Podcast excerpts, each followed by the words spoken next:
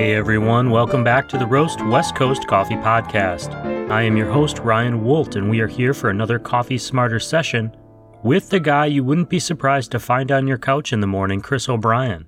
He is also the founder and owner of Coffee Cycle in Pacific Beach, which is the cafe that I have spent most of my late 30s in. Check out Coffee Cycle on Instagram at coffee cycle. For today's episode of Coffee Smarter, I asked Chris about geisha coffee. He very politely corrects me on the pronunciation, calling it Gesha. I was shocked to learn that geisha coffee is named after a place, which, in retrospect, should have been obvious.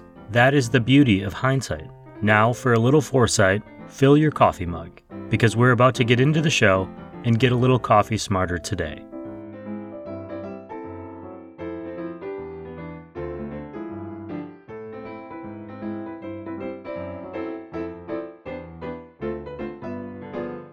Week eight, Chris O'Brien. Welcome back. Let's talk coffee so that we can all get coffee smarter today. Not you, you're already coffee smartest. Never, never enough. Always need to be more. Always learning. Yeah, we should get like some sort of like little trophy like they give you at like bowling or karate class or something that says coffee smartest. Like different what if we created a belt system, but like a mug system? Like if you have the white mug, you're at the lowest level. If you have the yellow mug, you're up we could go all the way up to like black mug, meaning you know you're the, you're an expert, you're coffee smartest. That would just stop you from washing your coffee mug, which is probably already a problem for you. Oh no, I'm I go the other way. I aggressively wash. Sometimes I wash it, then I'll make the coffee, put it in there, and be like, "Did I wash this?" And I'll dump the coffee out, wash it again, make a whole new thing of coffee. Well, I feel coffee dumber right now from having listened to that. Hey man, we just spent a year in a pandemic. Like I'll wash my cup as many times as it takes because I don't want to be in a situation where I risk giving up this opportunity to talk to you. Oh, oh all right. Your flattery will get you everywhere. I turned it around. and I do want to talk about coffee today. Good. And so there's this term that I hear a lot and I associate it with fancy coffee. I don't know if I, it means good coffee, but I associate it with that, and it's generally more expensive coffee. But geisha, when I see the uh. term a geisha style coffee, what does that mean?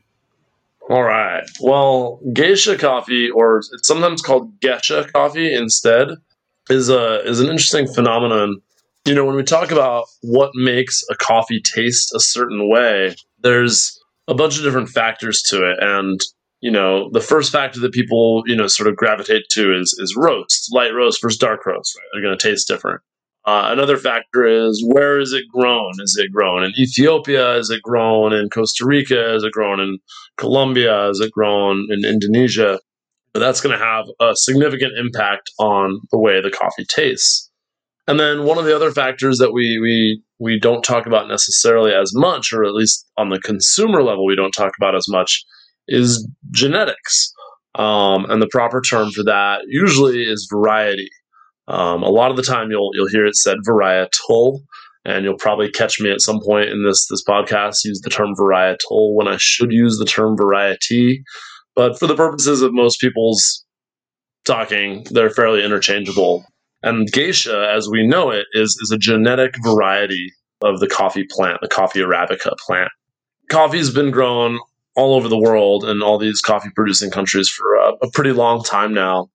We've been doing coffee the same way, more or less for, for a little while now. And, and espresso machines and the introduction of cafe culture, Starbucks, you know, uh, those coffee chains, as opposed to just getting a cup of coffee at a diner or making coffee at home out of your Folgers can.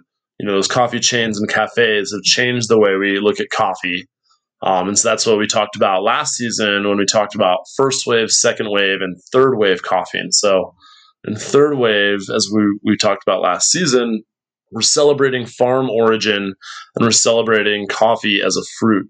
So that sort of ties into us looking at the different genetic varieties of coffee. If you're working with a farm in Guatemala, Finca Santa Ana, you know, run by this guy, Fernando, and you go to Fernando and you say, Hey, I'd like to buy some Santa Ana coffee, you can get some bags of that coffee that are just from all over the farm and they're all processed, wash processed, and they're all put in a bag together. But you might be able to pay him a little extra for him to separate out the Bourbon variety that he grows on the south side of the farm, or the Bourbon variety that he grows on the south side of the farm mixed with the Bourbon variety that he grows on the north side of the farm. Or you might be able to buy a bag of the Caturra variety, or maybe he's also got the Caturra and the Bourbon mixed together, but it doesn't include the Typica variety that he grows somewhere else on the farm. So all these names that I've dropped are all different classic popular grown coffee varieties that are pretty common in Latin America and in a lot of other places that coffee is, is grown. There, there's sort of a coffee family tree, and a lot of the ones we talk about, Caturra, Bourbon, Typica, Catuai, they're all interrelated and they all have you know sort of history and origins of how they're bred and separated and looked at as different from their their brethren. Well, in Central America, we're talking, you know, Guatemala, Nicaragua, Panama, Costa Rica, all that. They have a big problem with some coffee growing, and, and it goes in South America as well. And the problem that I'm talking about is called roya. Uh, and roya is the term down there for coffee leaf rust. And it's not rust like we see on, you know, the pipes in, in the bathroom. It's uh, it's rust. It's a form of like a mildew or a fungus that grows on the leaves of the, the coffee plants and has a terrible, terrible detrimental effect on the harvest of any particular farm if they get infected with roya. And I think, I mean, just to help relate to the idea of it, kind of like when you hear about invasive species like invasive beetles and trees up here, similar yes. concept where, like, if you see roya on a leaf somewhere, it's exponential. It just Absolutely. spreads. So it tends to come in waves every couple of years. So a bad Roya year, you know, and El Salvador is, is an example because I, I, I, have I have uh, at least one friend who owns a fairly large coffee farm in El Salvador. In El Salvador, a bad Roya year can set her harvest back and reduce the amount of coffee she's able to produce and sell by easily 60%.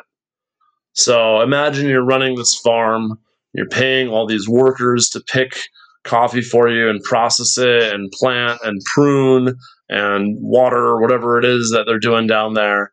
And each of those people have a family. They've got kids, wives, spouses, brothers, sisters, elderly parents, what have you. They're all supported by the income of this farm. And then the farm produces 60% less coffee than it did the year before and therefore has 60% less income and and 60% isn't even necessarily I, there I've heard figures as high as 80 90 but in a well managed bad roya year 40 to 60% is totally not unusual so to imagine that farm owner's income just dropping by half or more and still trying to support all the people that support the farm you know, it's it's really um, really devastating to some of those countries and to some of those communities that are built around this this agriculture. You know, to manage things like Roya um, on the agricultural level, and I think we've maybe touched on it before, but I am not an agriculture expert. I make coffee, and I think I'm pretty good at it, and I, I've learned a fair amount about it. I'm not an agriculture expert, but to manage things like Roya at the farm level, there's a lot of things that they can do um, or that they try to do to manage it. You know, you want to treat the plants that have gotten infected with Roya. You want to remove the Roya infected plants as much as possible. Um, you want to prevent it from spreading. Well, one of the ways that they want to help manage the impact of a Roya year is they want to see if they can breed a new genetic variety of coffee that is resistant naturally to this Roya. And so this Roya problem has been going on for long enough that they've been working on it for a long time. And rather than breeding a new variety at first, they sort of said, hey, what varieties can we find that are already resistant to this? And so all coffee originally comes from Ethiopia. All the all the genetic varieties that we talk about, all those names that I dropped earlier, all have their roots in Ethiopia and they've moved throughout the world and they've been bred or they've adapted to different climates, but ultimately they all come from Ethiopia. And so organizations that were attempting to solve this problem earlier on said, let's go back to Ethiopia and let's see if we can find a genetic variety of coffee that is better at handling this this Roya thing. And back then, they would drive a Jeep out to these small Ethiopian towns. And then the four guys in the Jeep would get out and they'd run in four different directions and they'd go pick up seed stock. You know, they'd pick up coffee seeds from whatever farms they found in whichever direction they were chosen to run in.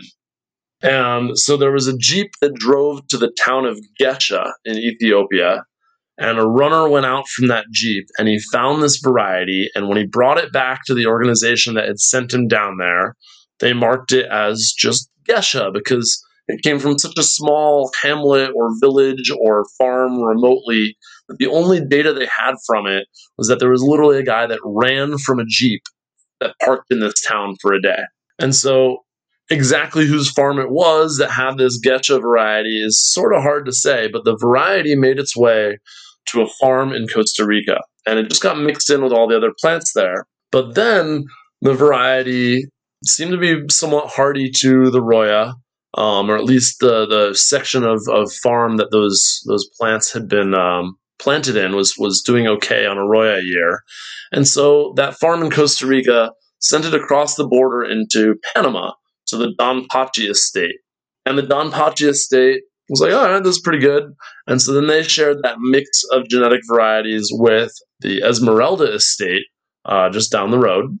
And the Peterson family that was running the Esmeralda estate was growing this, and they noticed that one particular variety in this sort of batch they had gotten in this this chain of events was was different. It was sort of a little bit um, leggier. It didn't produce a ton of cherries um, but it had an interesting aroma to the blossoms. And so the, the Peterson guy who was in charge of the farm at the time said, Hey, can you guys just pick only cherries from bushes that look like this shrub right here and try to isolate this genetic variety in this area of the farm? And can you gather those cherries and then the beans that come from it just in a separate lot? And so this is actually one of the earlier times that we saw farmers really pulling a specific genetic variety and setting it aside because the consumer coffee world was not in what we call the third wave yet. But this is sort of some of the founding seeds to it. Hey, seeds at the farm level. He set it aside and he brewed it, and it was a wash process that he he he processed it at, and he roasted it at the farm, and he brewed it, and he said, "Wow, it's so fruity and floral and beautiful and delicate it almost tastes like a natural processed coffee. Uh, did you guys process this naturally? And his, his employees said, no. This is really unique and special. And so that's where the geisha variety comes from is the uh, the Peterson family at the Esmeralda Estate Farm rechristened this this coffee as geisha because they they traced it back to Don Pachi to Costa Rica, back to the I think it was maybe a Dutch company or a, or um, might have been some sort of international. They traced it back to Ethiopia, and they found that it was from a runner that came from this town Gesha. And they said, okay, well, Gesha sort of sounds like geisha. That that'll probably sell well. So they renamed it geisha and started to sell it as as a as a special thing. And so what sets this coffee apart is one, it's resistant to Roya, which is fantastic. Problem is, is that it's a finicky enough plant in other ways, and that it produces a small enough amount that it's not really practical for replanting a whole farm with. It just doesn't produce enough. But if you give it a lot of care and you really pay close attention to it, it's very labor intensive and it only really thrives in certain microclimates. If you pay attention to it, it'll be resistant to Roya and it'll produce this really cool, unique cup. So, because of the limited amount of places that it's produced, because it really only thrives in these small microclimates and only with this careful attention, because of the limited amount that's produced, because of the unique flavor profile that it creates, people have really started to seek this geisha out. And the, the geisha variety tends to create a lot of tea like flavor. Jasmine tea is a really classic tasting note for a washed geisha and tends to get a really a lot of jammy fruit uh, fruit notes, a lot of like grape jelly layered with citrus. But it can taste a lot of different ways, just like any kind of coffee can. But those genetic traits tend to shine through almost no matter where it's grown, as long as it does thrive, and almost no matter what kind of processing. So it's a really unique coffee that we figured out through this interesting chain of events. And it's a really interesting one to know about because it really does actually highlight the struggles of some really, really challenged coffee farmers in Central and South America.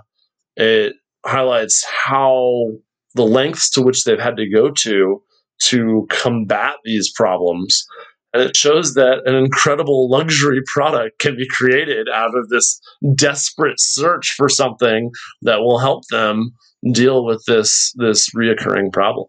Yeah, I'm amazed that of the hundreds and hundreds of coffee options that we have available, they all have a story behind them. You know, yeah.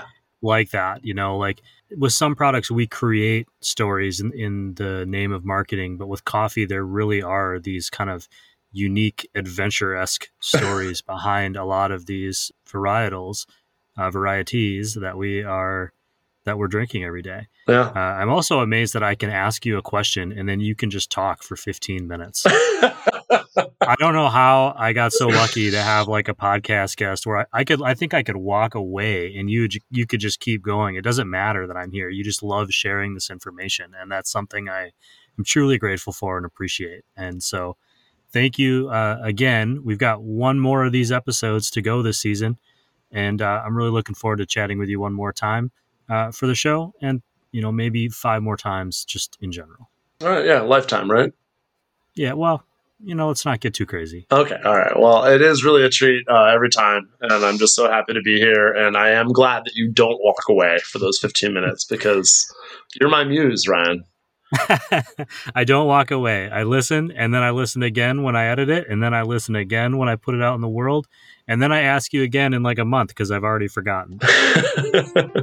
you got to hammer it into into me until I get it. So thank you again, uh, and I'll see you again soon. All right, next time.